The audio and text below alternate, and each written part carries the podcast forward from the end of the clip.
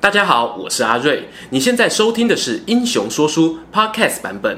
如果你想要观看有搭配图文的影片，欢迎到 YouTube 上搜寻《英雄说书》，诚挚邀请你订阅我们的频道哦。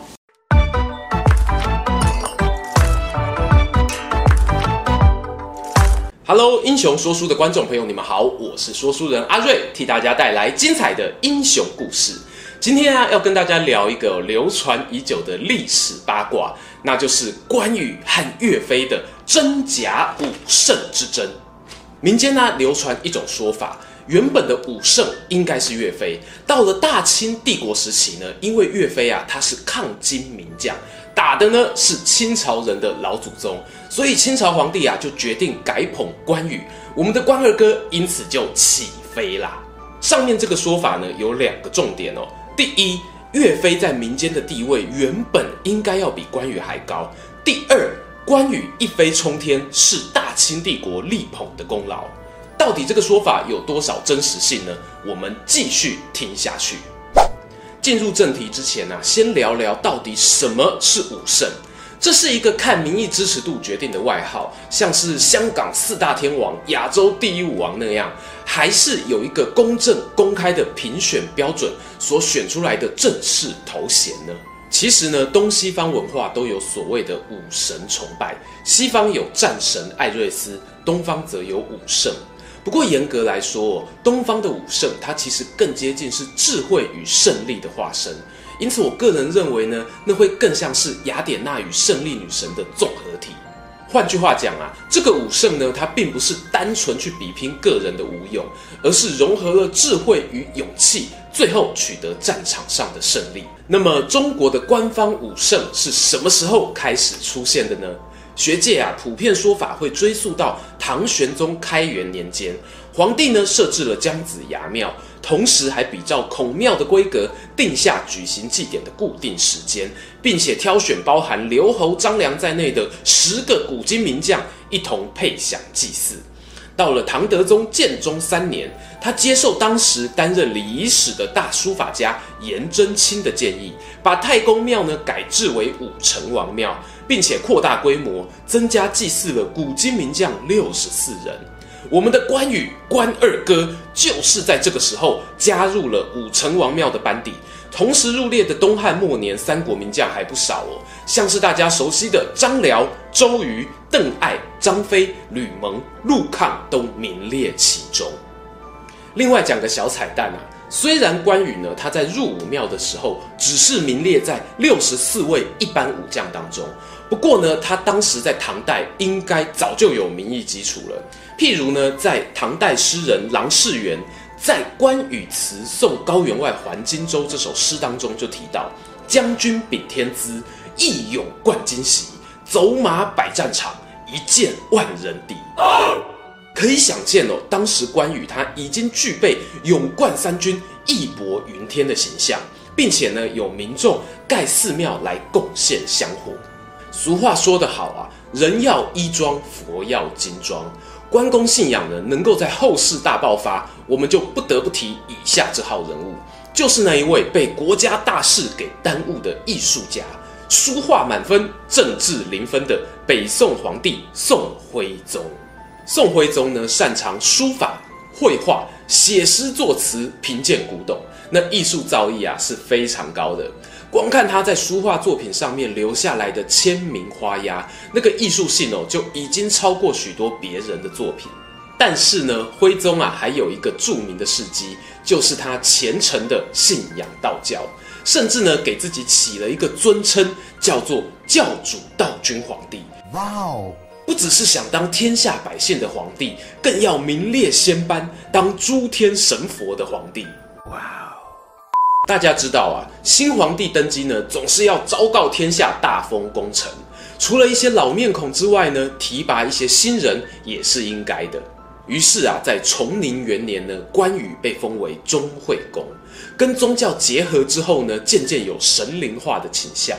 关公这两个字叫起来也越来越顺口。对了，这个忠惠公封官后的隔年啊，岳飞刚好出生。可惜啊，年纪还太小，我还不能为国效力。大家还记得哦，北宋的时候呢，有一个严重的外敌叫做金国。朝廷呢，也许是希望有一个忠勇爱国的军人当做榜样，可以激励士兵奋勇作战。在首都汴京沦陷、靖康之耻发生前呢，宋徽宗就连续三次帮关二哥升官，最后一次的封号是义勇武安王。这个名字简单有力啊，忠义勇猛能打保平安，完全说出皇上心中的期待。此外呢，关二哥啊，他不止在朝廷系统、道教系统官运亨通，在佛教系统呢，也开始崭露头角。根据宋代张商英重建当阳武庙记时候所留下来的纪念碑文，碑文上说啊，唐代天台宗的高僧禅师智顗，有一天呢，来到玉泉山附近，突然间啊，飞沙走石，乌云蔽天，然后呢，关羽的灵魂就出现了。他对智顗禅师说：“啊，自己因为含冤而死，在这座山盘桓不去。今天有幸遇到大师，希望能够皈依佛门，把此山捐献给大师做道场。”唐朝时啊，关羽是否真的有冤魂显灵呢？这个考证不易啊。但是这一则碑文，它至少证明了，在宋朝那个时候就已经出现有关羽他是佛教护法的说法了。时间很快啊，来到大明帝国，明神宗万历四十二年，关羽被加封为三界伏魔大帝神威远镇天尊关圣帝君。到了清帝国呢，无论是顺治皇帝称呼关羽为忠义神武关圣大帝，又或者道光年间的忠义神武灵佑仁勇威显关圣大帝，基本上呢，关圣帝君这四个字啊，算是和关云长牢牢地绑在一起。再也分不开了。大概介绍完关羽啊，那岳飞呢？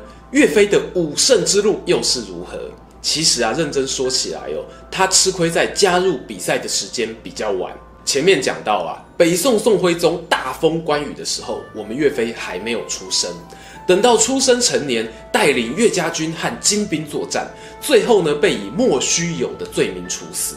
民间开始出现了香火祭祀，那都已经是南宋以后的事情了。中国历朝皇帝中最捧岳飞的领导人朱元璋，绝对算是头号铁粉。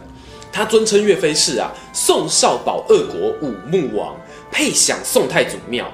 每年岳飞忌日的时候呢，朝廷也都会派使者到场祭奠。而岳飞呢，他在武圣头衔争夺战当中，第一次追上关羽呢，也是在明朝中叶。明神宗让他和关羽并列帝君，关二哥、岳老弟两个人算是平起平坐。但之后到了大清帝国，大家最常讲的岳飞北伐对抗的金国是满清女真人的前身啊。雍正皇帝呢，排斥让这两个人位阶一样，所以刻意的拉抬关羽。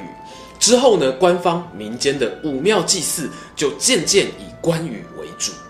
要等到民国初年啊。关岳二人呢，才有机会再共享武圣之名。最后啊，做一个小结论，其实呢，在大清帝国时期呢，并没有名义上的禁止拜岳飞。不管是努尔哈赤、乾隆皇，都曾经留下称赞岳飞的文字记录，夸赞他啊，不止打仗勇猛果敢，忠君爱国的人格呢，更可以与日月争光等等。当然啦，他们呢有刻意去拉高关羽的地位，这一点呢是毋庸置疑。而大家最好奇的是，那到底在清朝之前，关羽和岳飞在朝廷、在民间的信仰值谁占上风呢？先讲结论哦。在宗教圈呢，我个人啊是相信有所谓学长学弟制的。俗话说得好，晚一踢退三步。我们关二哥的起庙呢，最早可以追溯到唐朝，整整领先越王爷将近有五百年呐。如果真的要退的话呢，恐怕早就已经退到海面上了。但是呢，关二哥的武圣之路啊，也不是一帆风顺。影片开头提到哦，唐代的武成王庙六十四将。一路升官，好不快乐。事实上，在宋太祖赵匡胤时期啊，曾经以白起杀人太多为理由，将他请出武庙。而吴起、关羽、张飞等人呢，都在这次事件当中，因为道德瑕疵被连坐处罚。岳飞的铁粉朱元璋也曾经一度废除公费祭祀关羽。要说关二哥的神格地位是靠着基层民意一路支持才能够维持到今天，我觉得并不为过。我们不妨啊，将关岳二人的晋升武圣之路想象成是一场跑步比赛。关羽比岳飞早起跑，虽然经过宋太祖的打压，但仍然保持领先到宋徽宗时期。紧接着呢，岳飞中途加入，急起直追。在明神宗时期呢，两人齐头并行。比赛到了后半段，清朝雍正皇帝的加油补给之下，关羽打开推进器，暴冲一波，重新抢回了领先地位。说到底啊，任何种类的信仰呢，都需要时间的沉淀与发酵。关岳二人呢，在历史定位上各有迷人之处，民间呢，也都各自有固定的支持者。除了极少数的皇帝有像是赵匡胤、朱元璋那样会刻意打压之外，绝大部分的皇帝呢，多半还是选择顺应时代潮流，不会直接去对抗民意。凡是官方大力宣传的人物楷模啊，多少都有政治意图的存在。今天聊到的关羽、岳飞案例呢，只是其中之一，许多近代的风云人物更是如此。我认为啊，每个热爱历史故事、喜欢历史故事、没听历史故事就吃不下饭、睡不着觉的朋友们，心中呢都应该有一把名为怀疑的钥匙，让你从那些被封锁的真假难辨的资讯当中拨开乌云，去欣赏那一片让你不会后悔的蓝天。最后说明呢，本篇文章的参考来源包括有郑庸、萧登福、颜清扬学者前辈的考证，以及巴哈姆特的七元大、可乐王、狐狸祭司等人的资料整理。甘温罗兰，今天的故事说到这边，如果喜欢这一则影片，欢迎订阅我们频道收看最新消息。已经订过的朋友，别忘了打开小铃铛，才不会错过精彩影片哦。想看更多有趣文章，也欢迎到英雄故事粉丝团按赞加分享。这里是英雄说书，我们下次再见，拜拜。